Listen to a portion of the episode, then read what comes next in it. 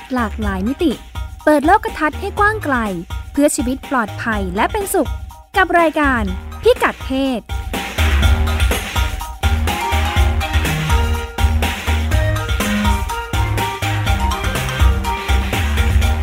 สวัสดีค่ะต้อนรับคุณผู้ฟังเข้าสู่รายการพิกัดเพศนะคะโดยดิฉันรัชดาธราภาคและคุณพงศธรสโรธนาวุฒิค่ะสวัสดีครับคุณผู้ฟังครับวันนี้มี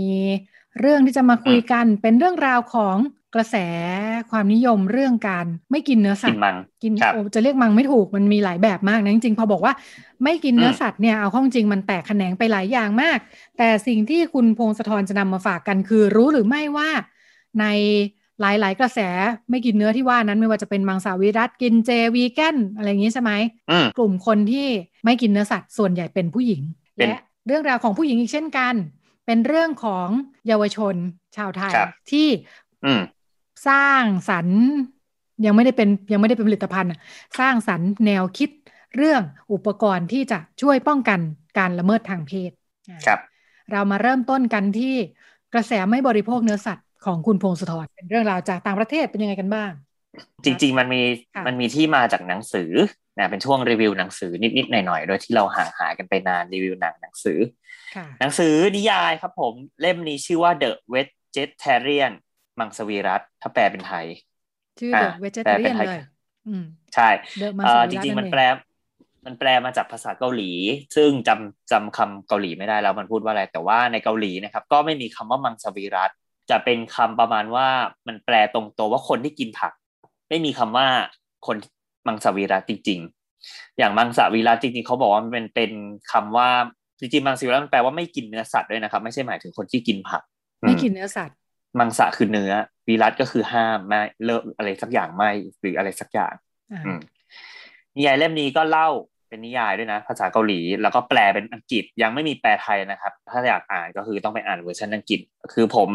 ช่วงหลังนี้ผมกำลังหาหนังสือแบบสนุกแล้วก็ไปเจอรีวิวว่าเนี่ยต้องอ่านนะอย่างงู้นอย่างนี้เป็นหนังสือสไตล์ฝั่งเอเชียที่ดังมากที่คนอเมริกาฮือฮาคือหนังสือนะครับเขียนตั้งแต่ปี2007แล้วก็แปลเป็นภาษาอังกฤษเมื่อประมาณปี2015เสร็จปุ๊บปีถัดมาก็ได้รางวัลเลยรางวัลหนังสือยอดเยี่ยมระดับนานาชาติอะไรสักรางวัลนึงขึ้นมาเนื้อเรื่องเขาบอกว่าแปลกใหม่แล้วก็เล่าเรื่องที่มันต้องตีความหลายมุมนะครับเป็นเรื่องสะท้อนสังคมด้วยในแง่สังคมเกาหลีด้วยแล้วก็ในเชิงมิติทางเพศก็มีประเด็นเข้ามาเกี่ยวข้องเนื้อเรื่องเล่าเรื่องของแม่บ้านชาวเกาหลีคนนึงชื่อยองเฮออกเสียงยากนิดนึงยองเฮอายุประมาณ30กลางๆเนื้อเรื่องก็จะเล่าเป็นว่าอยู่ดีๆเนี่ยก็เลิกกินเนื้อหันมาเป็นมังสวิรัติทันทีบอกกับสามีว่าเนี่ยฉันจะเลิกกินเนื้อละเพราะว่าฉันฝันแล้วก็ในบทเนี่ยครับหนังสือมันจะถูกแบ่งออกเป็น3บทเล่าเรื่องของ3ตัวละครที่เกี่ยวกับที่มีมุมมองเกี่ยวกับตัวยองเฮนี่เองคือหนังสือครับจะไม่ได้เล่าถึงเสียงของยองเฮพูดเลยว่าเธอคิดอะไรแต่ว่าจะเล่าถึงบทที่1ก็คือเล่าของมุมมองของสามีว่าเนี่ยสามีปุ๊บพอวินาทีที่รู้ว่าภรรยากินมังตัวเองก็ตกใจสงสัยบ้าไปแล้วสงสัยภรรยาบ้าไปแล้วก็พยายามทุกวิถีทางที่ต้องการให้ภรรยาเนี่ยกลับมากินเนื้อเหมือนเดิมให้ได้ก็มีกระทั่งเรียกไปโทรไปฟ้องพ่อตาแม่ยายตัวเองอย่างเงี้ยครับว่าเนี่ยลูกสาวพ่อกับแม่เนี่ยอยู่ดีๆก็กินผักพ่อกับแม่ก็ตกใจเกิดอะไรขึ้นตัวลูกเขยซึ่งคุณสามีเนี่ยเองก็กังวลว่าเฮ้ยต่อไปแล้วภรรยาทำกินเนื้อไม่ได้แล้วต่อไปก็ปรุงเนื้อสัตว์ไม่ได้นะสิแล้วต่อไปฉันก็ต้องกินมังตามภรรยาด้วยใช่ไหมก็เกิดแบบความวิตกกังวลโกลาหลของบ้านท้ายที่สุดก็คือมันก็มีฉากที่มีเรื่องความรุนแรงเกิดขึ้นในบ้านก็คือตัวพ่อของยองเฮนี่เองนะครับพอรู้จากลูกเขยว่าลูกสาวตัวเองไม่กินเนื้อก็เหมือนรับไม่ได้แล้วก็พยายามบีบคั้นเอาเนื้อป้อนยัดปากให้กินก็เหมือนของยองเฮก็ทนไม่ไหวแบบทนไม่ไหวแล้วก็กรีดข้อมือประมาณนี้ก็เกิดเป็นความรุนแรงขึ้นในบ้าน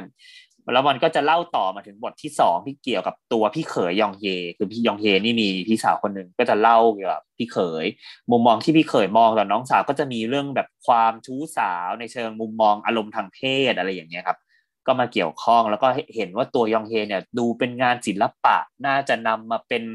นางแบบโฆษณาผลิตภัณฑ์ชิ้นใหม่ของตัวพี่เขยแล้วก็จับมาถ่ายวิดีโอหรืออะไรก็ตามและเสร็จปุ๊บมันก็จะเล่าไปถึงบทที่3ซึ่งเป็นบทสรุปของเรื่องก็เกี่ยวกับมุมมองของตัวพี่สาวแท้ๆที่มีต่อยองเฮน้องสาวตัวเองตัวพี่สาวก็เหมือนเป็น คนในครอบครัวแล้วก็นะถึงตอนนั้นคือตัวสามีก็คือหย่ากันไปเรียบร้อยแล้วเพราะว่าปีเกิดความขัดแย้งในบ้านทนไม่ไหวหย่ากันไปเรียบร้อยอันนี้เล่าสปอยหมดเลยนะเนี่ยแต่ไม่เป็นไรเพราะว่ามันไม่มีแปลไทยใช่ไหมฟังเสร็จแล้วก็ใช่คุณผู้ฟังอาจจะยากหาอ่านยากตัวพี่สาวเองก็ค่อนข้างสนับสนุนนะในเชิงละมุนละม่อมก็คือเหมือนไม่อยากหักหาน้ำใจบ้างไม่ถึงกับขนาดพ่อแต่ก็ไม่เข้าใจว่าทำไมน้องสาวถึงต้องกินมังแล้วก็ไปมาคือน้องสาวเริ่มไม่กินข้าวเริ่มทำตัวแปลกแยกจากสังคมตัวพี่ก็เองก็กังวลก็พาไปหาหมอจิตแพทย์พาไปอยู่โรงพยาบาลหรืออะไรเงี้ยครับจนท้ายที่สุดหนังสือก็เล่าจบตอนที่ว่าพี่สาวก็พาน้องสาวหนีออกมาจากโรงพยาบาลไปที่อื่นแล้วก็เล่าเรื่องประมาณนี้ครับคือพอเล่าไปอย่างนี้จบปุ๊บเขาบอกว่าในมุมถกเชิงแบบสังคมทางวิชาการเชิงนักอ่านเนี่ยเขาก็เถียงกันเยอะมากว่านิยายเล่มเนี้ยมันต้องการสื่ออะไรแล้วก็มีความหมายลึกๆที่มันซ่อนในเรื่องนี้ยังไงเขาก็บอกว่ามันมีความเซเรียลค่อนข้างสูงคือเอาเรื่องมังสวิรัติซึ่งเป็นเรื่องที่ดูเราในสายตาเรานะครับคนภายนอกก็มองว่ามันไม่ใช่เรื่องใหญ่คือการที่คนนึงจะลุกขึ้นมากินมังสวิรัติทำไมในนิยายต้องทำให้ดูเป็นเรื่องใหญ่โตแล้วก็เรื่องแบบโอ้โหลานเกิดเรื่องราวเหตุการณ์ต่างๆตามมาเต็มไปหมดเนี่ยครับคือเขาก็บอกว่าอันนี้ก็เป็นคนรีวิวคนนึงที่คนนี้เขาก็อ่านหนังสือเหมือนกันแล้วเขาก็เป็นคนต่างชาติที่อยู่ในเกาหลีเขาบอกว่าในสังคมเกาหลีนะครับมันเป็นสังคมที่เรียกว่าสังคมกินเนื้อเป็นประเทศที่อาหารที่เป็นผักนะครับไม่ได้มีหน้าที่ปรุงมีหน้าที่แค่ปรุงแต่งไม่ได้มีหน้าที่ชูรสชาติเป็นอาหารจานหลักพูดง่ายๆคือผักมีหน้าที่แค่เสริมเนื้อเท่านั้นเป็นเครื่องเคียงในเกาหลีใช่ไหมเป็นเครื่องเคียงหรือว่ามันจะเป็นกิมจิกินกับเนื้อแบบผัดห่อเนื้อเขาบอกว่าเกาหลีเป็นประเทศที่คุณจะหาพวกหมูปิ้งเนื้อปิ้งบาร์บีคิวอย่างเงี้ยง่ายมากตามริมถนนหรือตามร้านค้าคือหาง่ายนูผัก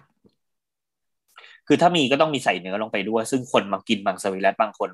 ไม่ได้ต้องเป็นทำจากผักเท่านั้นต้องไม่ใส่ส่วนประกอบอย่างอื่นของเนื้อเลยเขาบอกว่าอย่างซุปเต้าหู้นะครับที่คนไทยชอบกินนะที่ชื่อซุนดูบูหรืออะไรพวกเนี้ยก็น้ำแกงเนี่ยก็คือทำจากเนื้อไปต้มน้ำแกงมาจากกระดูกหมูหรือว่าบางทีก็ต้มจากอะไรส่วนของสัตว์อะไรเงี้ยครับซึ่งคนเกาหลีเนี่ยเองก็ไม่ค่อยเข้าใจเรื่องคอนเทกต์เรื่องการกินมังสวิรัติอย่างที่ในบริบทในหนังสือเองก็บอกว่าเขาก็ไม่ค่อยเข้าใจหรอกว่าทำไมถึงต้องกินคือจะมีคอนเซ็ปต์ความเข้าใจก็คือกินเพื่อศาสนาเช่นกินเจหรือว่ากินเพื่อคนเป็นพุทธอย่างเงี้ยครับสมมติไปวัดเกาหลีจะมีวัดพุทธด้วยไปปฏิบัติธรรมก็จะต้องกินแต่เนื้อผักกินแต่ผักห้ามกินเนื้อสัตว์ไปปฏิบัติธรรมสมมติ7วัน6คืน7วันก็จะต้องกินแต่ผักห้ามกินเนื้อสัตว์ไปเป็นการไม่ฆ่าสัตว์ตัดชีวิตเพราะฉะนั้นในมุมมองของการเรื่องกินมังสวิรัติเพื่อสุขภาพหรือแม้กระทั่งเรื่องจริยธรรมอะไรเงี้ยเขาก็มีมุมมองอย่างเงี้ยก็ไม่ค่อยไปถึงนิยายเล่มนี้มันก็เลยเล่าในเชิงในความแปลกแยกของผู้หญิงคนนึงที่เลือกที่จะเป็นขนบของสังคมเกาหลีและเลือกที่จะใช้ตัวละครผู้หญิงด้วยเพราะเป็นกลุ่มตัวละครที่ไม่ค่อยเราเคยคุยกันไปแล้วว่าผู้หญิงเกาหลีเป็นผู้หญิงที่ค่อนข้างถูกทีทเป็นประชากรพลเมืองชั้น2ในสังคมเกาหลีเขาก็เลยเอาผู้หญิงนะครับมาขยายความแล้วก็เล่าให้ฟังว่าเนี่ยผู้หญิงเกาหลีต้องเผชิญถูกกระทำเจอกับความรุนแรงยังไงบ้างอย่างนี้ครับมีคนวิเคราะห์เรื่องเหมือนกันว่าถ้าเป็นตัวละครผู้ชายก็คงอาจจะไม่เจอเรื่องแบบนี้อะไรอย่างนี้เหมือนกันด้วยมิติเรื่องเพศที่เราจะคุยกันต่อเรื่องเพศกับมังสวิรัติที่คุณรัชดาเกริ่นนำเขาบอกว่าเนี่ยครับในสถิติความเป็นจริงนี่ก็ไปดูมาว่าเรื่องเพศกับเรื่องมังเนี่ยมันเกี่ยวกันยังไงเขาบอกว่ามังสวิรัติส่วนใหญ่บนโลกนะครับเป็นผู้หญิงเขาไปสำรวจที่สหรัฐมาประชากรหมื่นคนที่เป็นมังเขาบอกว่าผู้ชายเป็นมังแค่ 25% 1ใน4อีก75เป็นผู้หญิงมังที่ในนิยามในที่นี้ก็หมายถึงหลายแบบนะครับเขาบอกว่าอาจจะหมายถึงคนที่ไม่กินเนื้อแต่กินไข่กินนมก็นับเป็น1หรือว่ากินแต่คนที่กินแต่ผักอย่างเดียวคือไม่เอาเนื้อนมไข่หรือแม้กระทั่งน้ำผึ้งเลยอย่างเงี้ยก็นับเป็น1แล้วก็คนที่กินแต่เนื้อปลาอย่างเดียวไม่กินเนื้อสัตว์ชนิดอื่นก็นับเป็น1ก็ถือว่ายังกินมังเหมือนกันซึ่งแต่ละคนเขาก็มีเหตุผลทางด้านความเชื่อหรือว่าความคิดของเขาเหมือนกันอย่างคนที่กินผักส่วนใหญ่คนที่เลือกที่จะกินไม่กินเนื้อนมไข่น้ำผึ้งเลยเขาก็มีความคิดที่ว่าต้องการต่อต้านระบอบปศุสัตว์หรือว่าต้องการใช้คือไม่ชอบระบบโรงฆ่าสัตว์หรืออะไรเงี้ยครับเขาก็มีความคิดความเชื่อของเขาอย่างนั้นไปเสร็จทีนี้เขาก็ไปสัมภาษณ์อันนี้เป็นคอลัมน์จาก BBC คือไปหาข้อมูลว่าเรื่องกินเนื้อกับกินผักเนี่ยมันเกี่ยวข้องกับความเป็นเพศได้ยังไงเอาข้อจริงทุกวันนี้เขาบอกว่า เมนูหลายเมนูเนี่ยถ้าผู้หญิงสั่งไปกินจะดูน่าเกลียดบ้านเราไม่ค่อยมีนึกไม่ออกไม่มีอยู่ในจินตนาการเลยว่าเมนูไหนมันจะเป็นของผู้หญิงหรือผู้ชายเนาะหรือว่าผู้หญิงสั่งแล้วดูไม่เหมาะอะไรอย่างนี้เหรอไม่มีบ้านเราไม่มีบ้านเราอันนี้ไปหาข้อมูลเพิ่มเขาบอกว่าเป็นสวรรค์นิดนึงของคนที่ชอบกินมังสวิรัติเหมือนกันนะครับเพราะอาหารที่มีส่วนประกอบของผักเยอะค่อนข้างเยอะแล้วก็คนที่เป็นมังมาใช้ชีวิตอยู่ในเมืองไทยอ่ะหากินไม่ค่อยลำบากถ้าเทียบกับในเกาหลีหรือในอะไรดิฉันไม่แน่ใจบ้านเราเนี่ยเป็นแบบว่าโซนที่มีความหลากหลายด้านพืชเยอะเราจะมีผักเยอะเราก็ไม่แน่ใจว่าในภูมิประเทศแบบเกาหลีญี่ปุ่นซึ่งเขาขึ้นไปทางเหนือแล้วเนี่ยอุณหภูมิเขาอาจจะไม่ได้แบบมีพืชผักเยอะขนาดเราหรือเปล่าเราเป็นโซนร้อนชื้นเนาะก็จะต้องกินมีผักสวนครัวอะไรเต็มไปหมดค่ะเรามีผักเยอะแยะอย่างญี่ปุ่นนะครับก็จะมีความคิดอันนี้ไปหาข้อมูลมาเพิ่มเติมนิดนึงเขาบอกว่าอาหารอย่างเช่นประเภทที่เป็นข้าวจานเดียวแล้วเป็นใส่เนื้อเยอะๆข้าวหน้าเนื้ออย่างเงี้ยครับที่ญี่ปุ่นใส่กระเทียมเยอะๆเต็มไปหมดผู้หญิงญี่ปุ่นจะไม่กล้าสั่งนั่งกินยกเว้นคุณจะมีครอบครัวแล้วเป็นคุณแม่ผู้หญิงสาวๆเนี่ยจะไม่กล้ากินเพราะกลัวภาพลักษณ์จะเสียแล้วเขากินอาหารที่ดูแม่นเมนูผักก็ไม่ค่อยมีกินเนื้อก็ไม่ได้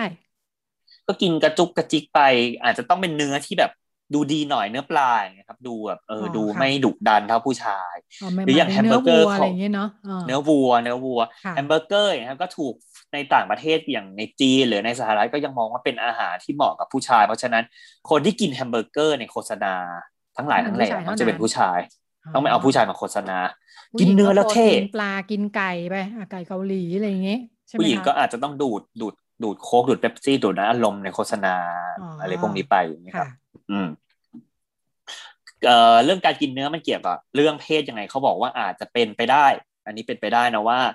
เนื้อนะครับถูกมองว่ามีคุณค่าสารอาหารมากกว่าผักมันก็เลยเป็นอาหารที่เหมาะกับผู้ชายมากกว่าผู้หญิงเพราะว่าในสมัยที่มนุษย์เรายังล่าสัตว์เนี่ยเนื้อมันต้องออกไปล่ามันต้องออกไปล่ากันเป็นฝูงอ่ะคนที่ไปล่านะในขณะที่ผักเนี่ยก็คือผู้หญิงไปเก็บกันรวมกลุ่มกันไปเก็บผักอยู่หลังถ้ำหรืออะไรอยู่แถวใกล้บ้านผู้ชายจะต้องออกไปล่าเนื้อก็จะเลยมีความเชื่อมโยงกับความอันตรายและเราก็เนื้อในสังคมยุคหินนะครับคือมันมีคุณค่าทางสารอาหารมากกว่าผักอยู่แล้วเพราะฉะนั้นมันเป็นวัตถุที่ต้องแบบคือได้มาก็ต้องแบ่งกันกินได้มาก็ต้องแบบถนอมใช้วัตถุดิบให้ครบถ้วนเต็มที่หรืออะไรก็ตามเนี่ยครับแต่ทีนี้เขาบอกว่าไอ้เรื่องการแบ่งอาหารออกเป็นเพศนะครับว่าอาหารจานเนี้ยเหมาะสำหรับผู้ชายเหมาะสำหรับผู้หญิงจังเลยเนี่ยครับเขาบอกว่ามันมีที่มาตั้งแต่ที่โลกเราเนี่ยเริ่มมีระบบภัตตาคารร้านอาหารมีระบบร้านอาหารก็คือในช่วงปลายศตวรรษที่19ก็เป็นยุควิกตอเรียนเนาะที่ผู้หญิงเริ่มทำงานนอกบ้านแล้วก็เริ่มมีสิทธิ์เลือกตั้งหรืออะไรพวกนี้ผู้หญิงออกมาทำงานนอกบ้านก็ต้องหาอะไรกินเองนะไม่สามารถอยู่บ้านได้ตลอดเวลาเพราะฉะนั้นภัตตาคารก็จะเริ่มกำหนดเลยว่าผู้หญิงต้องกินอะไรถึงจะดูดีเพราะยังเป็นยุคที่เพศหญิงเพศชายถูกกำหนดบทบาทหน้าที่ค่อนข้างชัดเขาก็จะบอกว่าเนี่ยอาหารแบบไหนที่เหมาะกับผู้หญิงอันนี้ในต่างประเทศนะครับเช่นขนมเค้กของหวานแซนด์วิชสลัดผักสลัดผลไม้หรือแม้กระทั่งเยลลี่ที่เหมือนในอาหารฝรั่งมันจะมีเยลลี่ที่เป็นเยลลี่ของคาวด้วยเยลลี่ของคาวใส่เครื่องในใส่อะไรที่มันจะมีความเค็มนิดนึงเนี่ยครับเขาบอกก็เป็นถูกมองว่าเป็นอาหารผู้หญิงต้องมีความกระจุ๋งกระจิ๋งกินแล้วดูไม่ค่อยอิ่มท้องถ้าเรามองเพราะฉะนั้นอาหารที่มีผักเยอะๆหรืออะไรก็ตามนะครับก็ยังถูกมองเป็นอาหารที่เหมาะกับผู้หญิงคือผู้หญิงไม่น่าจะกินเยอะเท่าผู้ชายเพราะฉะนั้นผักก็น่าจะเหมาะกับผู้หญิงมากกว่าผู้ชายอันนี้อันดับ1ที่ทำให้ดูเหมือนว่าอาหารพวกมังสวิรัติเหมาะกับผู้หญิงเหมาะกับผู้ชายอีกประเด็นอีกประการนึงที่เขาวิเคราะห์กันก็อาจจะเป็นเพราะว่าเนี่ยครับบางคนกินมังสวิรัติด้วยเหตุผลที่ว่าเปลี่ยนความเชื่อตัวเองหรือว่ารู้สึกว่าสุขภาพไม่ดีอยากกินผักเยอะๆเยอะขึ้นอยากเลิกกินเนื้อเขาบอกว่าในเชิงเนี่ยครับในเรื่องเปลี่ยนพฤติกรรมตัวเองเนี่ยผู้หญิงจะทำได้ง่ายกว่าผู้ชายแล้วก็เปลี่ยนพฤติกรรมได้เร็วกว่าในทางเรื่องรสนิยมการกินผู้ชายก็จะแบบคุยไม่ได้อ่ะถ้ากินเนื้อมันกินมาตั้งตลอดชีวิตจะให้อยู่ดีๆเลิกกินอ่ะทำไม่ได้แต่ผู้หญิงในเชิงเปลี่ยนพฤติกรรมอะไรอย่างเงี้ยครับจะทำได้ง่ายกว่าเราค่อนข้างปรับตัวได้เร็วกว่าเพราะฉะนั้นก็เลยเป็นที่มาที่ไปที่ทำให้ผู้หญิงเลือกที่จะเป็นมังได้ง่ายกว่าผู้ชายอีกประเด็นที่เขามองด้วยครับเขาบอกว่าอาจจะเป็นเพราะว่า เรื่องมังสวิรัติเนี่ยครับมันเชื่อมโยงกับเรื่องมิติสังคมแล้วก็ปัญหาทางสังคมอย่างเช่นเรื่องสิทธิสัตว์หรืออะไรจริยธรรมการฆ่าสัตว์หรืออะไรอย่างเงี้ยครับเพราะฉะนั้นเขาบอกว่านักกิจกรรมเพื่อสัตว์ส่วนใหญ่มักจะเป็นผู้หญิงก็อาจจะเป็นไปได้ว่าคนที่กินมังสวิรัติเนี่ยครับเป็นผู้หญิงก็เพราะเหตุผลนี้ก็คือเป็นนักกิจกรรมอยู่แล้วก็ค่อนข้างเข้าใจเรื่องสิทธิสัตว์เพราะฉะนั้นก็เลยไม่ค่อยอยากกินเนื้อหรือว่าไม่ค่อยอยากกินอะไรให้มันดูแบบดูโหดร้ายทารุณหรือว่าค่อนข้างไม่ชอบระบอบปศุสัตว์ที่มีอยู่ในบ้านในสังคมหรืออะไรอย่างเงี้ยครับก็ตามแต่ว่าเขาก็มีตัวเลขน่าสนใจเขาบอกในช่วงประมาณ20กว่าปีที่ผ่านมาเนี่ยตัวเลขคนกินมังนะครับเพิ่มขึ้นประมาณ6เท่า7เท่าคือเพิ่มขึ้นมหาศาลเลยเพราะว่าเทรนด์รักสุขภาพมันมาแรงแล้วเขาบอกเทรนด์นี้ก็น่าจะเหมือนเป็นตัวช่วยเปิดประตูให้เรื่องผู้ชายนะครับหันมาสนใจเลือกที่จะกินมังสวิรัติก็เพราะเหตุผลนี้กันมากขึ้นแต่ในเชิงตัวเลขหรือว่าข้อมูลที่มีอยู่นะครับคือเพิ่มขึ้นก็จริงแต่ว่าก็ยังเห็นว่าผู้หญิงก็ยังคงกินเยอะอยู่เพราะฉะนั้นในมิตินะครับในเชิงสุขภาพมันก็จะมีคนล้อเลียนว่าเนี่ยเฮ้ยกินผักทำไมดูไม่แมนจังเลยก็มีคนล้อเหมือนกันว่าเนี่ยเฮ้ยทำไมถึงกินผักทำไมถึงไม่กินเนื้อจะไปกลัวอะไรทำไมซึ่งผู้ชายมักจะเป็นเพศที่ไม่ค่อยดูแลสุขภาพเท่าผู้หญิงแล้วมันก็เลยยังเห็นการแบ่งแยกทางความคิดหรือว่าแบบถูกสองฝั่งก็ยังมีแบบเถียงกันอยู่ประมาณนี้เหมือนกันครับว่ากินผักดูไม่แมนกินเนื้อดูแมนกว่าหรืออะไรอย่างนี้ก็ยังมีอยู่นะในทุกวันนี้เหมือนกันไม่ค่อยเป็นประเด็นที่นึกไม่ค่อยออกในบ้านเราเนาะคือเรื่องกินเจกินมังสวิรัติวีแกนก็มีพูดถึงในบ้านเราแต่พอเริ่มไปเรื่องเพศเนี่ยเตรียมกันกับคุณพงศธรนี่ฉันก็ลองไปหาข้อมูลเนาะจริงๆก็เนื่องจากบ้านเรามีหลายกระแสนะที่จะทำให้คนหันไป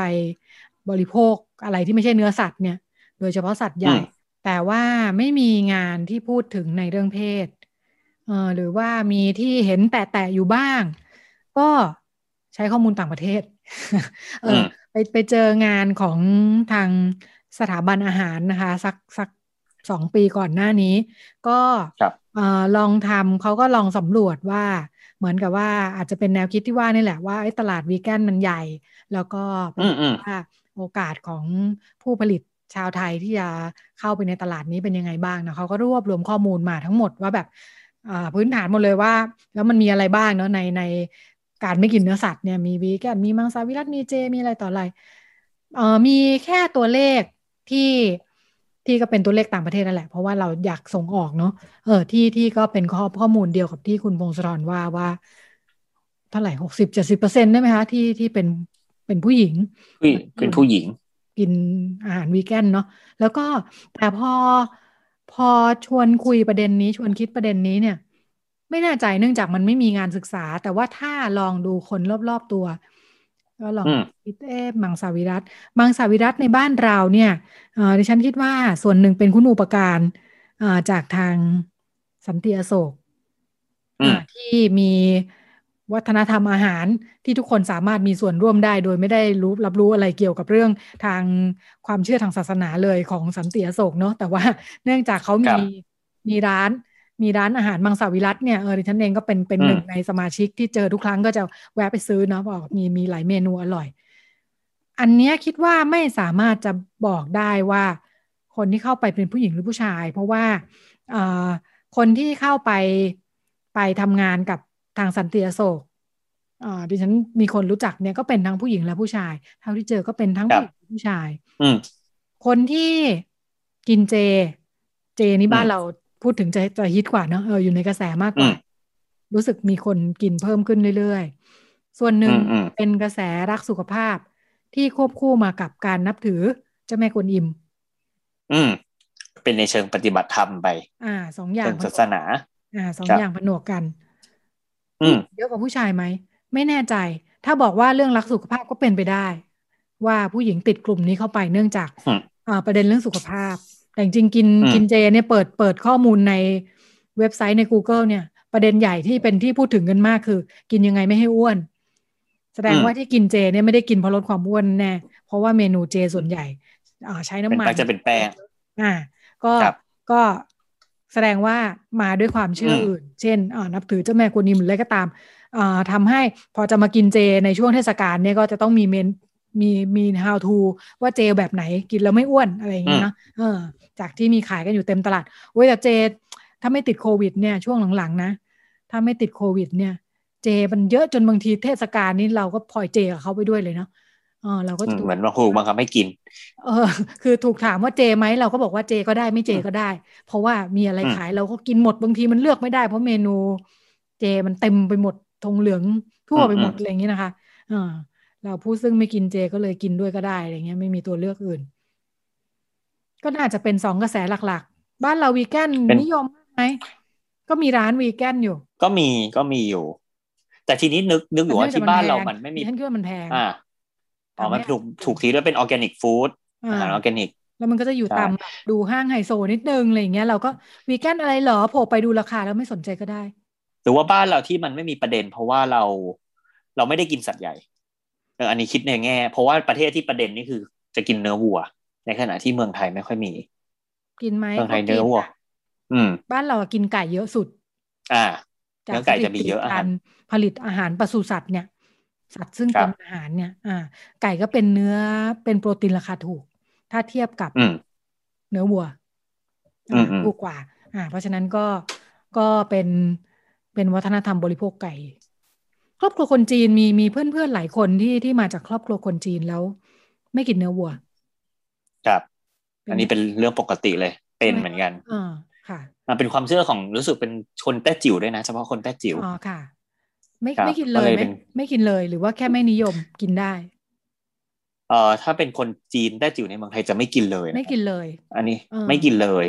คือมันเป็นความเชื่อในเชิงไหว้เจ้าหรืออะไรสักอย่างความเชื่อทางศาสนาของกลุ่ม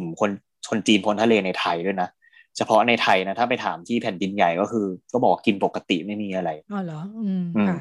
กินปกติครับค่ะจะบอกว่าเราก็เลยนึกขึ้นว่าเป็นจีนเป็นคนจีนในไทยอ่ะซึ่งก็มีวัฒนธรรมเฉพาะที่แตกต่างจากคนจีนในจีนนะ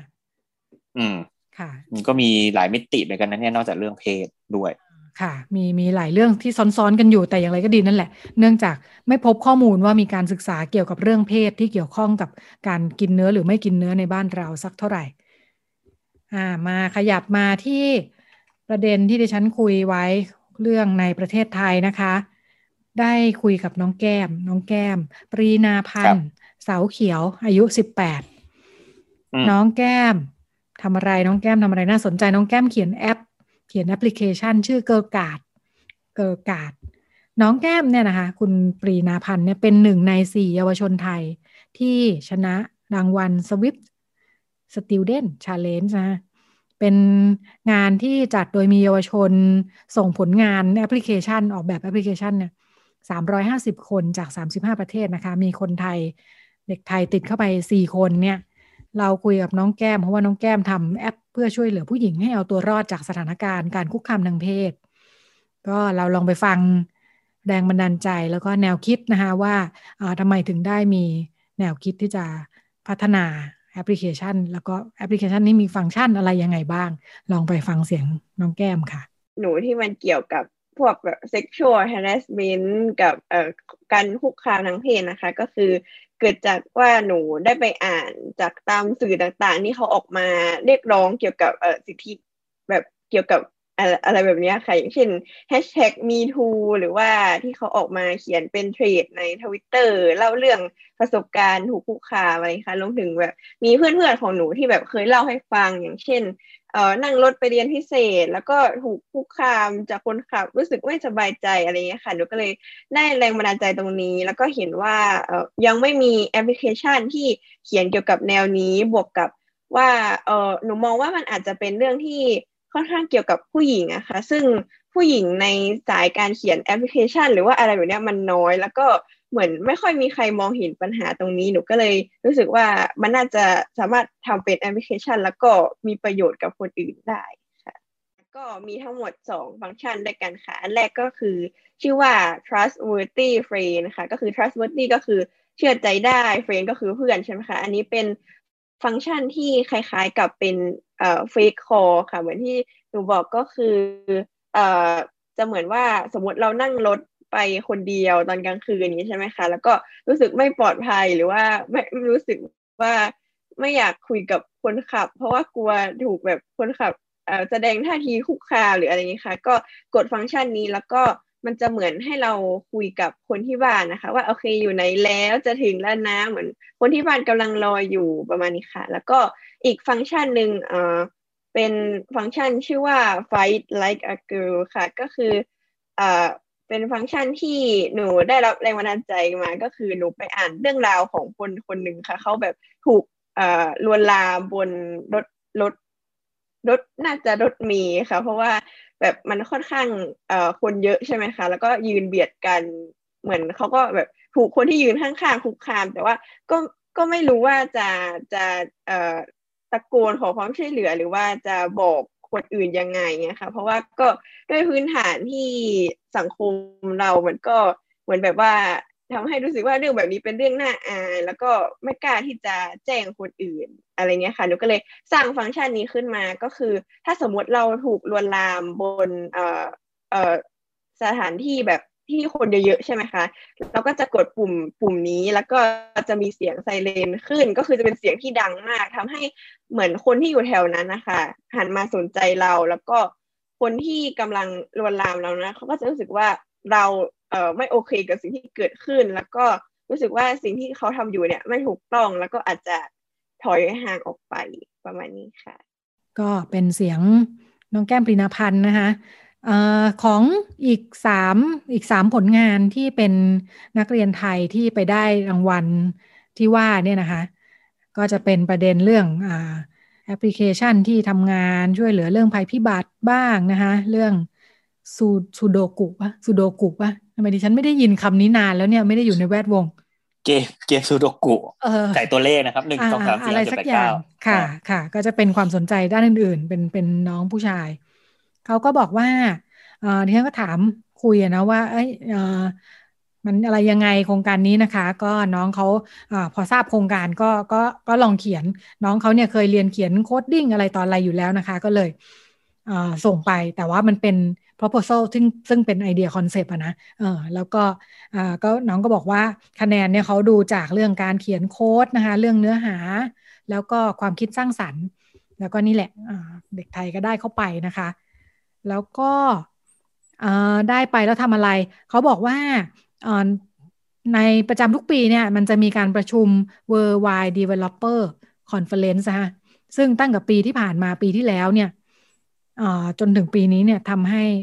ต้องประชุมออนไลน์เพราะว่ามีสถานการณ์โควิดเนี่ยเนาะของปีนี้เขาเริ่มประชุมกันไปเมื่อสัปดาห์ที่ผ่านมานะคะดูเป็นประชุมหลายวันแล้วก็บอกว่าคนที่เข้าร่วมก็เป็น developer จากทั่วโลกนะคะหลายช่วงวัยที่อาจจะคัดเลือกกันมาส่วนหนึ่งจากการประกวดลักษณะนี้แหละรวมทั้งอื่นๆด้วยเนี่ยนะเป็นการประชุม WWDC ที่ว่าเนี่ยนะ Worldwide Developer Conference ที่ว่าเนี่ยเด็กไทย4คนนี้ก็จะได้เข้าร่วมประชุมด้วยซึ่งไม่มีโอกาสได้เดินทางไปเพราะว่าเป็นประชุมออนไลน์เนาะก็เป็นของ Apple นะคะคนที่จัดการประกวดครั้งนี้ขึ้นมาคุยกับน้องแก้มที่ได้รางวัลเนี่ยก็บอกว่าอยากจะพัฒนาเป็นแอปพลิเคชันจริงด้วยเหมือนกันเนาะก็บอกว่า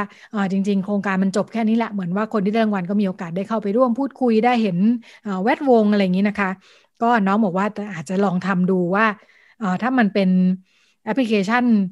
ให้แบบขึ้นไปดาวน์โหลดบน App Store ได้จริงๆเนี่ยคนจะสนใจโหลดไหมนะคะฟังก์ชันก็อย่างที่น้องคุยให้ฟังว่าเป็นการมี2ฟังก์ชัน1ฟังก์ชันส่งเสียงโวยวายถ้าเกิดภัยคุกคามถึงตัวหรือว่าถูกลวนลามบนรถสาธารณะอะไรอย่างเงี้ยพอกดปุ๊บจะแบบเป็นเสียงไซเรนโวยวายใช่ไหมทำให้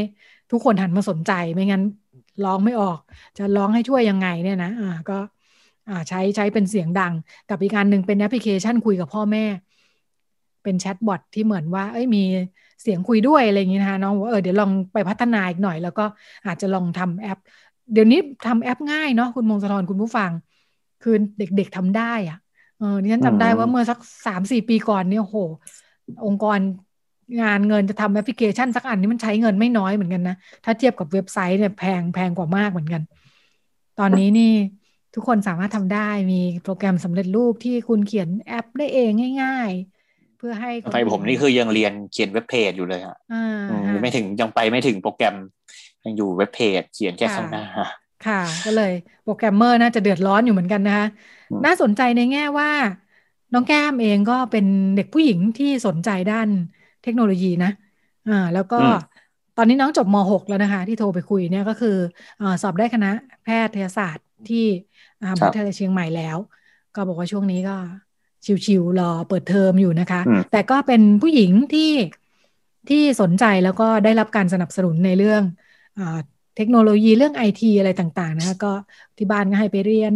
มีความสนใจเข้าประกวดโน่นนี่นั่นแล้วก็การได้เข้าไปอยู่ในบรรยากาศได้มีโอกาสไปร่วมประชุมก็น่าจะกระตือรือร้นดีเนาะแล้วก็ถ้าไปอยู่ในสายแพทย์ก็อาจจะมีในอนาคตเราก็คงมีคุณหมอที่มีไอเดียเรื่องการทำอุปกรณ์ IT อะไรต่างๆเข้ามาเสริมงานด้านการแพทย์ที่น่าสนใจนะคะมีมาฝากกันอีกนิดนึงนะคะในช่วงเวลาที่เหลือเราเคยคุยกันไว้เรื่อยๆนะคะที่ผ่านมาคุยกับทางมูลนิธิเครือข่ายเพื่อนกระเทยเพื่อสิทธิมนุษยชนที่งานหนึ่งของเขาเนี่ยโดยการสนับสนุนจากสำนักงานกองทุนสนับสนุนการสร้างเสริมสุขภาพคือเรื่องการทำคู่มือผู้ปกครองที่มีลูก LGBT ค่ะก็ตอนนี้หนังสือจัดทำแล้วเสร็จออกมาเป็นทราบว่ามีตัวฉบับที่เป็นปริ้นท์ด้วยนะคะแล้วก็มีฉบับที่เป็นอีบุ๊กขึ้นอยู่บนเว็บไซต์สามารถเข้าไปดาวน์โหลดได้อันนี้เขาจัดกิจกรรมก่อนหน้านี้เป็นการเรียกว่าอะไรนะระดมประสบการณ์จากผู้ปกครองที่มีลูกเป็น LGBT เนาะก็ฟังประสบการณ์ของผู้ปกครองจากหลายภูมิภาคในประเทศไทยเนี่ยเพื่อจะรวบรวมออกมาเป็นหนังสือเล่มนี้นะคะรวมทั้งมีนักวิชาการมีอะไรต่ออะไรที่เข้ามาช่วยให้ความเห็นว่าถ้าลูกเป็นLGBT แล้วอะไรเยียวยามากๆพ่อแม่ควรจะมีมุมมองในเรื่องนี้ยังไงงั้นลองเปิดดูคร่าวๆนะคะก็จะเป็นเรื่องความเข้าใจเกี่ยวกับเรื่องความหลากหลายทางเพศอันหนึ่งที่ปักธงมาเลยก็คือเรื่องทาง WHO นะคะองค์การอนามัยโลกที่บอกว่าอันนี้ไม่ใช่ความผิดปกติจิตเภทอะไรซึ่งอาจจะปลดล็อกผู้ปกครองซึ่งความทุกข์อันนึงมาจากไอ้ลูกฉันผิดปกติหรือเปล่าเราเลี้ยงลูกไม่ดีหรือเปล่าลูกถึงผิดปกติเนาะถ้าปลดล็อกไปได้ว่านี้ไม่ใช่เรื่องผิดปกติหลังจากนั้นก็มาทำความเข้าใจกันแล้วก็ลงไปในรายละเอียดว่าแล้ววิธีการบางทีพ่อแม่โอเคเข้าใจยอมรับละยอมรับลูกได้แต่ก็ยังมีความไม่เข้าใจว่าแล้วควรจะพูดยังไงควรจะดูแลยังไงนะคะก็อาจจะเป็นคู่มือเป็นไกด์ไลน์ให้กับคุณพ่อคุณแม่ที่แบบไม่ได้มีประสบการณ์ไม่รู้ว่าต้องทำยังไงดีเนาะโดยแนวคิดที่เราคุยกับทางมูลนิธิก็จะเป็นเหมือนเป็นแนวทางให้ว่าเอ๊ะมองเรื่องนี้เข้าใจอย่างนี้แล้ววิธีการมันน่าจะมีอะไรบ้างรวมทั้งถ้ามีอะไรก็จะได้กลับไปสอบถามทางมูลนิธิเครือข่ายเพื่อนกระเทยไทย TGA นะคะที่สามารถเข้าไปดูเว็บไซต์ได้แล้วก็รวมทั้งเว็บไซต์ของทางสสสเองนะคะสามารถดาวน์โหลดอีบุ๊กเล่มนี้มาดูกันได้ค่ะก็หมดเวลาในช่วงนี้ขอบคุณคุณพงศธรที่นำเรื่องราวจากต่างประเทศมาฝากกันครับสวัสดีครับคุณผู้ฟังกับคุณรัชดาครับเราไปกันต่อในช่วงเรื่องเพศเรื่องลูกกับคุณหมอโอค่ะ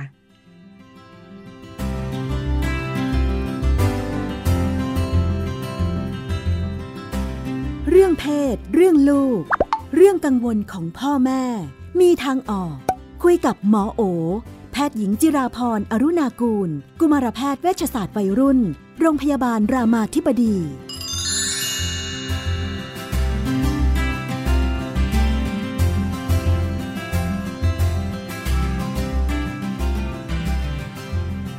วงเรื่องเพศเรื่องลูกเราก็อยู่กับคุณหมอโอนะคะสวัสดีค่ะสวัสดีค่ะพี่โน้นสวัสดีค่ะคุณผู้ฟังวันนี้เป็นประเด็นบอกว่าเป็นน้าสินะบอกว่าอยู่บ้านเดียวกับพี่สาวซึ่งพี่สาวเลิกกับสามีแล้วใช่ไหมคะเป็นคุณแม่เลี้ยงเดี่ยวซึ่งก็มีลูกชายมา1คนตอนนี้เข้ามหาวิทยาลัยแล้วอยู่ปี1นะคะแล้วก็คุณคนนี้ก็เป็นน้าเนาะคุณน้าก็บอกว่าหลานเนี่ยมีแฟนนะคะอายุเท่ากันก็คบกันมาปีนึงแล้วล่ะบอกว่าผู้หญิงก็ดูธรรมะธรรมโมสนใจเรื่องศาสนานะคะแต่ว่ามีอาการซึมเศร้าแล้วก็จะมีอาการกำเริบเป็นระยะเนาะครอบครัวดูมีปัญหาแหละแม่ของทางเด็กผู้หญิงก็มีอาการทางประสาทนะคะเป็นคุณแม่เลี้ยงเดี่ยวเหมือนกันในมุมของคุณน้าก็เลยรู้สึกว่าโอ๊ยหลานตั้งแต่คบแฟนคนนี้เนี่ยมันเสียสมาธิมากเลยมีแต่เรื่องยุ่งวุ่นวายถ่วงความเจริญบอกว่าแทนที่หลานอยู่ในช่วงวัยเรียนจะได้ตั้งใจเรียนมีชีวิตที่ดีเนาะเป็นช่วงแบบว่าน่าจะตั้งหลักเป็นหลักของครอบครัวได้ด้วยเนี่ยก็ต้องมาวุ่นวายกับแฟนคนนี้เนี่ยแล้วก็พี่สาวเองซึ่งเป็นคุณแม่ของหลานเนี่ยก็ไม่ชอบเหมือนกันนะคะทำไงให้เลิกกับแฟนคนนี้ดีเนี่ย โอ้จริงๆมันเป็นเรื่องที่ยากมากแล้วก็เป็นเรื่องที่เราอาจจะไม่ควรจะเข้าไปยุ่งจนแบบทำให้เกิดสิ่งที่เราแบบมีความคาดหวังเนาะโดยเพราะว่าการที่เข้าไปแบบทำให้เขาต้องเลิกกันให้อะไรอย่างเงี้ยจริงๆมันก็อาจจะไม่ใช่หน้าที่ของเราด้วยซ้ำนะคะทีนี้แต่ในฐานะของการเป็นผู้ปกครองเนี่ยคืออยากให้เรามองในหลายๆมุมคือบางทีเราก็จะมองในมุมที่แบบหลานเรามีแต่เสียประโยชน์หลานเรามีแต่เรื่องวุ่นวายอะไรเงี้ยจริงๆแล้วเนี่ยมันมีในมุมที่หลานเราได้อยู่เหมือนกันการที่เขาจะต้องอยู่กับคนที่มีภาวะซึมเศร้าสมมตินะคะมีปัญหามีความทุกข์ใจแล้วเขาสามารถเป็นคนที่อยู่ตรงนั้นรับฟังได้จริงๆระหว่างเนี้ยหลานเนี่ยก็ฝึกทักษะอะไรมากมายหลายแบบมากเลยนะคะทักษะการแบบอยู่กับคนที่มีความทุกข์ทักษะการจัดการตัวเองที่จะทำให้เราแบบอยู่กับคนที่มีความทุกข์แบบที่เราไม่ได้อินไปกับมันมากจนดำดิ่งไปด้วยอะไรเงี้ยคือสิ่งเหล่านี้จริงๆก็เป็นสิ่งที่เขาได้ฝึกอยู่ในระหว่างทางเหมือนกันสำคัญคือเราในฐานะที่เป็นเหมือนคนที่อยู่ข้างๆหลานเนี่ยแทนที่เราจะเข้าไปแบบต้องเลิกได้แล้วเลยซึ่งมันทำให้ปัญหามันยิ่งซับซ้อนแล้วก็มีความเครียดเข้าไปใหญ่มันอาจจะทำให้ปัญหาที่แบบมีอยู่แล้วเนี่ยแย่ลงไปกว่าเดิมเนี่ยเราอาจจะเป็นคนคอยชวนหลานคุยว่าตอนนี้เนี่ยเขามองเรื่องนี้ยังไงเขามีความสุขดีไหมนะคะกับการเป็นแฟนหรือเป็นอะไรกันมาปัญหามันอยู่ตรงไหนปัญหาบางอย่างมันแก้ไม่ได้มันจะทำยังไงปัญหาบางอย่างแก้ได้ช่วยยังไงมันการทำให้หลานรู้สึกว่ามีคนที่เข้าใจเขานะคะมีคนที่มีอะไรแล้วเขาอยากมาคุยด้วยไม่ใช่คนที่คอยห้ามเขาให้อะไรแล้วก็มองจริงๆเนี่ยผู้หญิงคนนี้ก็คงมีอะไรดีแหละที่หลานเราก็คงแบบตัดไม่ได้สักทีหรือเขาก็ยังไม่ยอมเลิกแม้กระทั่งดูเหมือนกับดูจะมีชีวิตที่วุ่นวายนั้นเนี่ยค่ะการที่เราอยู่ข้างๆชวนให้เขามองเห็นชวนให้เขาคุยเวลาที่เขารู้สึกแย่เนี่ยเราจะบอกเขาว่ามันบางอย่างมันเปลี่ยนไม่ได้เนาะมันอาจจะต้องเปลี่ยนที่ตัวเราเองต้องเปลี่ยนจากความคาดหวังตัวเองหรือบางอย่างอาจจะต้องตัดใจจากตัวเองสิ่งเหล่านี้จะเป็นสิ่งที่ค่อยๆหล่อหลอมให้เขามีความเข้มแข็งมากขึ้นบางอย่างก็ต้องอาศัยเรื่องของเวลาที่คนเรามีความทุกข์มากกว่ามีความสุขเนี่ยมันก็จะเริ่มถามตัวเองว่าหยุดไหมไปต่อไม่ไหวแล้วมั้งอะไรเงี้ยสิ่งเหล่านี้มันจะเกิดขึ้นมาเองเมื่อเขารู้สึกว่าความทุกข์มันชักเยอะไปละมันเหนื่อยไปละแต่ตรงนี้ถ้าเรามีเราคอยชวนพูดคุยนะคะก็จะดีกว่าการที่เราเข้าไปแบบทำให้เขารู้สึกว่าเราไม่เข้าใจเขาเราเป็นพื้นที่ที่แบบเอาแต่บอกเอาแต่สั่งเอาแต่ว่าแฟนเขามันก็ทำให้เรากับเขาเนี่ยคอนเนคกันไม่ได้แล้วก็ช่วยเหลือกันไม่ได้เพราะฉะนั้นการรับฟังเขาแล้วก็ทำให้เขามองเห็นถึงปัญหาแล้วก็ทางแก้เนี่ยในบางอย่างมองเข้าไปอะค่ะด้วยความเชื่อว่ามันก็คงไม่ได้มีแต่เรื่องเลวร้ายหรอกเขาก็ได้ฝึกอะไรหลายอย่างเหมือนกันมันก็จะช่วยทำให้เขาค่อยๆผ่านเรื่องตรงนี้ไปหรือไปถึงวันที่เขาไม่ไหวเขาก็จะตัดสินใจได้มั่นคงมากขึ้นเมื่อเขารู้สึกว่ามีเราอยู่ข้างๆคอยรับฟังคอยประคับประคองเขาค่ะในแง่ของโจทย์ของหลานเนี่ยมันพอที่จะดูแลได้ไหมในแง่ของเด็กอายุขนาดนี้เนาะที่จะต้องคล้ายๆเป็นที่พึ่งของแฟนที่มีภาวะซึมเศร้าอย่างที่ว่ารวมทั้งสองเด้งเข้าไปว่าคุณแม่ของแฟนก็ดูมีอาการทางประสาทอยู่อะไรเงี้ยเนาะเป็นครอบครัวที่แบบยากไปไหมสำหรับการเข้าไปดูแลช่วยเหลือเอาจริงๆเนี่ยเราคงไม่ถึงขั้นคิดว่าตัวเองจะต้องมีบทบาทขนาดเข้าไปดูแลช่วยเหลือเนาะแค่เข้าไปประคับประคองเนี่ยถือว่ามากแล้วบทบาทดูแลช่วยเหลือเนี่ยมันก็ควรจะเป็นหน้าที่ของจิตแพทย์นั้นอันหนึ่งในฐานะที่เรามีหลานเนี่ยเราก็จะคุยกับเขาได้ว่าบางอย่างมันอาจจะเกินกำลังที่เราจะช่วยได้น่าจะลองให้แฟนไปพบจิตแพทย์หรืออะไรก็ตามมันโรคซึมเศร้าเป็นโรคที่จริงๆไม่ได้เป็นโรคน่ารังเกียจนะคะเป็นโรคที่ช่วยเหลือดูแลได้นั้นถ้าตัวหลานเขาสามารถบอกกับแฟนเขาสามารถเข้าไปพบจิตแพทย์เพื่อดูแลเรื่องซึมเศร้าของตัวเองได้เนี่ยก็น่าจะเป็นเรื่องดีเนาะที่หลานเราเนี่ยสามารถที่จะช่วยเหลือใครบางคนในชีวิตเขาได้นั้นก็ น่าจะเป็นอีกคำแนะนำหนึ่งที่ให้หลานเนี่ยสามารถคุยกับแฟนได้ก็คือการเข้าไปพบจิตแพทย์ไม่ควรมองตัวเองเป็นบทบาทของผู้ช่วยเหลือเพราะเราคงไม่มีศักยภาพเยอะขนาดนั้นค่ะก็มองในอีกมุมนึงเนาะที่หลานก็จะได้เรียนรู้เรื่องนี้ซึ่งเชื่อว่าจริงๆอย่างผู้ปกครองเนี่ยก็ถ้าจะมองลูกหลานนะก็จะมักรู้สึกว่าโอ๊ยตัวยังจะเอาไม่รอดเลยจะไปแบกอะไรไว้อีกเนี่ยนะ ก็เข้าใจได้เพราะว่าทุกคนก็รู้สึกว่าโอ้แค่ดูแลชีวิตตัวเองก็แย่แล้วอะไรเงี้ยแต่อย่างที่บอกอะค่ะคือตราบใดที่ความสุขมันมากกว่าความทุกข์เขาก็จะยังอยู่หรือเขาก็จะมีบางอย่างที่มันตอบโจทย์เขาอยู่เหมือนกันกับการเป็นแฟนของคนคนนี้เนี่ยสิ่งเหล่านั้นมันอาจจะทำให้เขาก็ยังอยู่ตรงนี้แต่ทำยังไงที่เขาจะมองเห็นในมุมที่แตกต่างขึ้นมองมุมการช่วยเหลือในรูปแบบอื่นนะคะหรือทำยังไงที่เขาจะเริ่มมองเห็นว่าเฮ้ยหลายครั้งเราต้องเอาให้ตัวเราอะเข้มแข็งหรือมีความสุขให้ได้ก่อนเราถึงจะช่วยเหลือคนที่เขาอ่อนแอกว่าได้เนี่ยมันบางทีมันอาจจะเป็นเรื่องของการชวนคิดชวนคุยกันแต่ไม่ใช่เรื่องของการเข้าไปแบบสั่งห้ามพบกันสั่งให้เลิกกันอันนี้อาจจะยิ่งสร้างความลำบากใจกับทุกฝ่ายมากขึ้นค่ะก็จะเป็นปัญหาของผู้ปกครองอยู่เสมอๆนะคะในการที่ลูกหลานจะไปคบแฟนคบเพื่อนนะคะอีกบ้านหนึ่งก็ดูจริงๆประเด็นมีความใกล้เคียงกันอยู่บ้างบอกว่าลูกสาวอายุ16นะคะก็ดูไม่มีปัญหาอะไรหรอกเรียบร้อยปกติดีปัญหาคือเป็นเพื่อนๆกับไอ้เพื่อนๆเด็กผู้ชายในซอยเนี่ยเพราะว่าก็อยู่กันมาตั้งแต่เด็กๆเนี่ยนะเพียงแต่ว่าพอโตกันขึ้นมาแล้วเนี่ยมันเป็นกวนเด็กผู้ชายที่ไม่เรียนหนังสือแล้วก็ออกจากโรงเรียนกันมาหมดแล้วเนี่ยเที่ยวเล่นกันไปวันๆเนี่ยก็ดูเป็นกลุ่มที่ไม่ค่อยจะน่าคบหาด้วยสักเท่าไหร่นะคะจะเตือนลูกยังไงดีลูกก็รู้สึกว่าก็เป็นเพื่อนกันมาตั้งแต่เด็กๆอย่างนี้นะคะพ่อแม่ก็อยากจะให้ลูกแบบคบเพื่อนดีๆเลือกคบเพื่อนเป็นเนี่ยควรจะทำยังไงดีสิ่งที่เราทำได้เนี่ยก็คือการชวนคิดชวนคุยแล้วก็รับฟังนะคะเริ่มจากรับฟังก่อนว่าเขาสนิทกับเพื่อนกลุ่มนี้เพราะอะไรทำไมเขาดียังไงอะไรที่ทำให้เขาก็สนิทแล้วก็ชอบกับเพื่อนกลุ่มนี้มันมีบางอย่างเหมือนกันที่มันก็ตอบโจทย์ตัวเขาหรือทำให้เขารู้สึกแฮปปี้กับการสนิทกับคนกลุ่มนี้การสนิทคนกลุ่มนี้มีอะไรที่น่าเป็นห่วงไหมมีอะไรที่เขารู้สึกว่ามันอาจจะเป็นความเสี่ยงหรือเปล่าอันนี้เป็นอันที่เราควรจะตั้งคำถามกับลูกว่าเขาได้มองสิ่งเหล่านี้อยู่ไหมเราอาจจะสามารถแทรกเข้าไปหรือเสริมสิ่งที่จะเป็นความกังวลของเราก็ได้นะคะโดยการ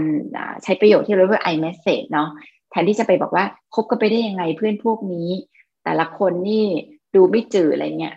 ยิ่งทำให้เกิดความรู้สึกว่าเอ๊ะเหมือนลูกถูกว่าทำให้เขารู้สึกว่าตัวเขาไม่ได้เรื่องเขาทำไมเขาไม่รู้จักเลือกคบคนลูกก็จะลุกขึ้นมาเถียงกับสู้กับเราเนี่ยแต่การใช้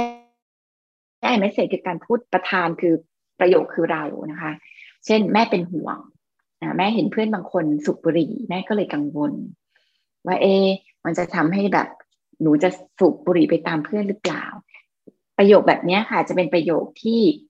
ทำให้คนฟังเนี่ยเขารู้สึกฟังแล้วอยากที่จะสื่อสารกับเรามากขึ้นเนาะก็ลองไปฝึกประโยคสิ่งที่เป็นประโยคพวกนี้ค่ะแม่รู้สึกแม่กังวลอะไรแม่คิดยังไงโดยที่ไม่ไปใช้แบบการชี้นิ้วไปที่คนหนึ่งหรือ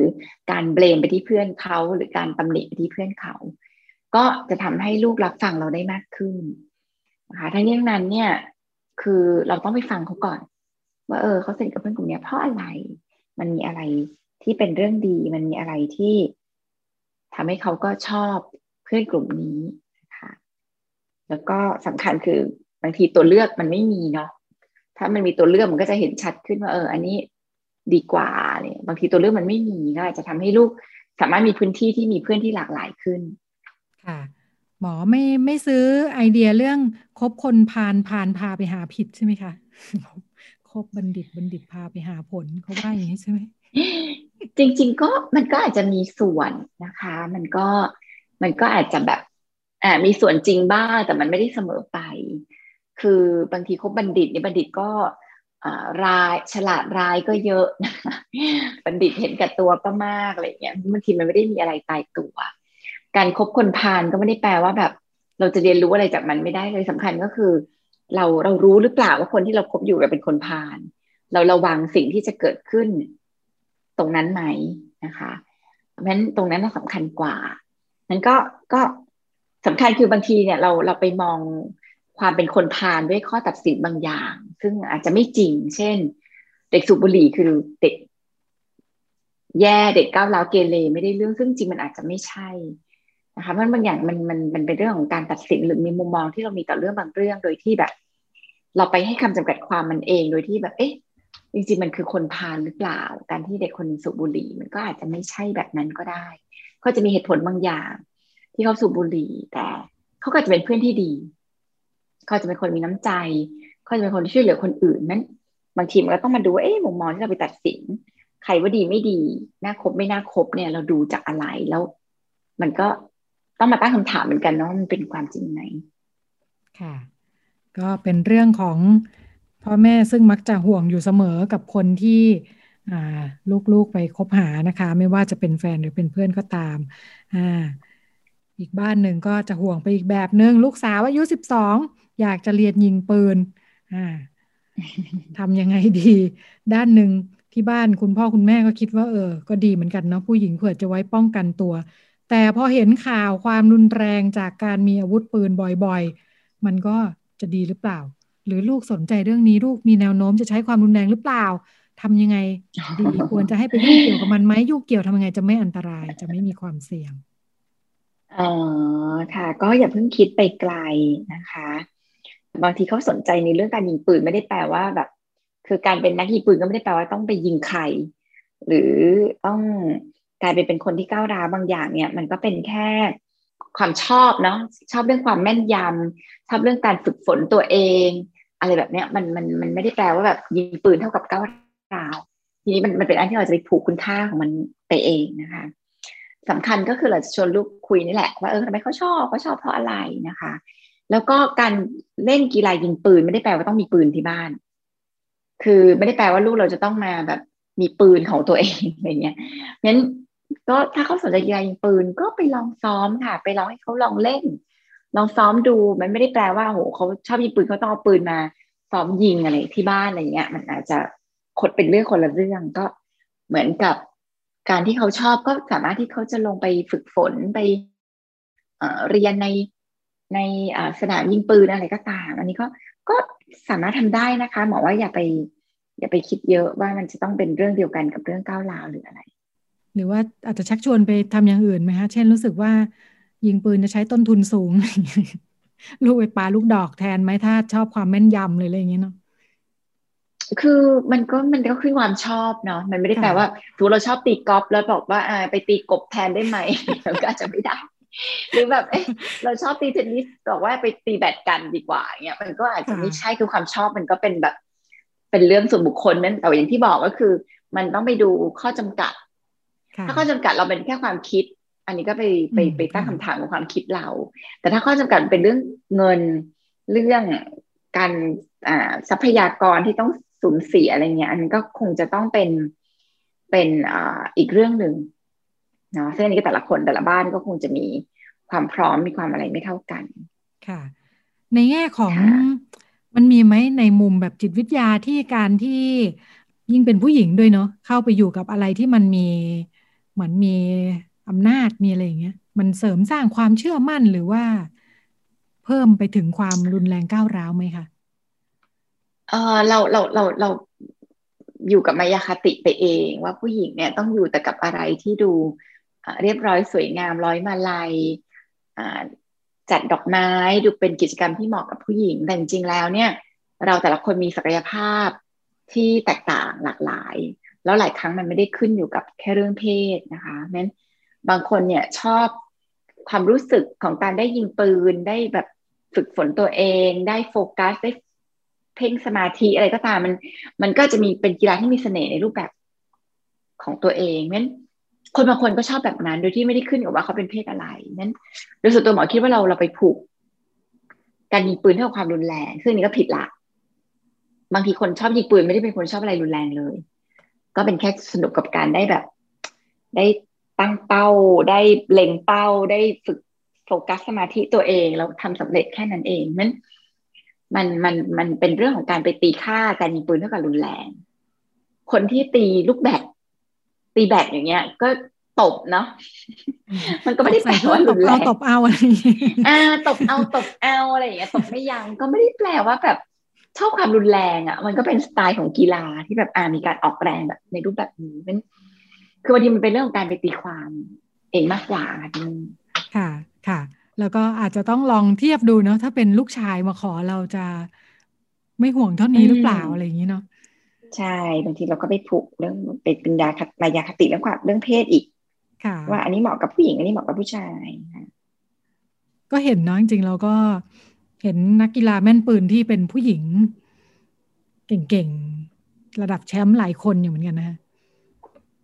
ใช่แล้วก็เขาก็ไม่ได้แบบมีปัญหาเรื่องความก้าวร้าวเนาะบางทีก็เป็นคนที่แบบมีสมาธิสูงด้วยซ้ำกีฬายิงปืนนี่ต้องใช้สมาธิสูงแน่ๆใช่เพราะว่าเป็นกีฬาที่ต้องแบบต้องการความแม่นยำค่ะด้านหนึ่งก็เป็นการฝึกฝนตัวเองที่ดีอย่างที่คุณหมอว่าใช่ค่ะค่ะก็มีหลายแง่มุมนะคะเหมือนทำให้เห็นว่าในเรื่องนึงที่เรามองปัญหามันก็จะมีด้านอื่นให้มองอยู่ให้คิดถึงอยู่เสมอเลยเนาะค่ะก็ค่ะต้องมองหลายๆมุมเนาะเราก็จะได้แบบเข้าใจตัวเราเองด้วยแล้วก็หลายครั้งก็จะเข้าใจวิธีคิดมุมมองของคนอื่นๆด้วยค่ะก็เป็นมุมมองแล้วก็มุมที่ชวนให้มองจากคุณหมอโอนะคะแล้วก็วันนี้หมดเวลาแล้วค่ะดิฉันกับคุณหมอโอลาคุณผู้ฟังไปก่อนแล้วก็พบกันใหม่สัปดาห์หน้าสวัสดีค่ะค่ะสวัสดีค่ะติดตามรายการได้ที่ www.thaipbspodcast.com แอปพลิเคชัน Thai PBS Podcast หรือฟังผ่านแอปพลิเคชัน Podcast ของ iOS Google Podcast Android Podbean SoundCloud และ Spotify ติดตามความเคลื่อนไหวของรายการและแสดงความคิดเห็นโดยกดถูกใจที่ facebook.com/thaipbspodcast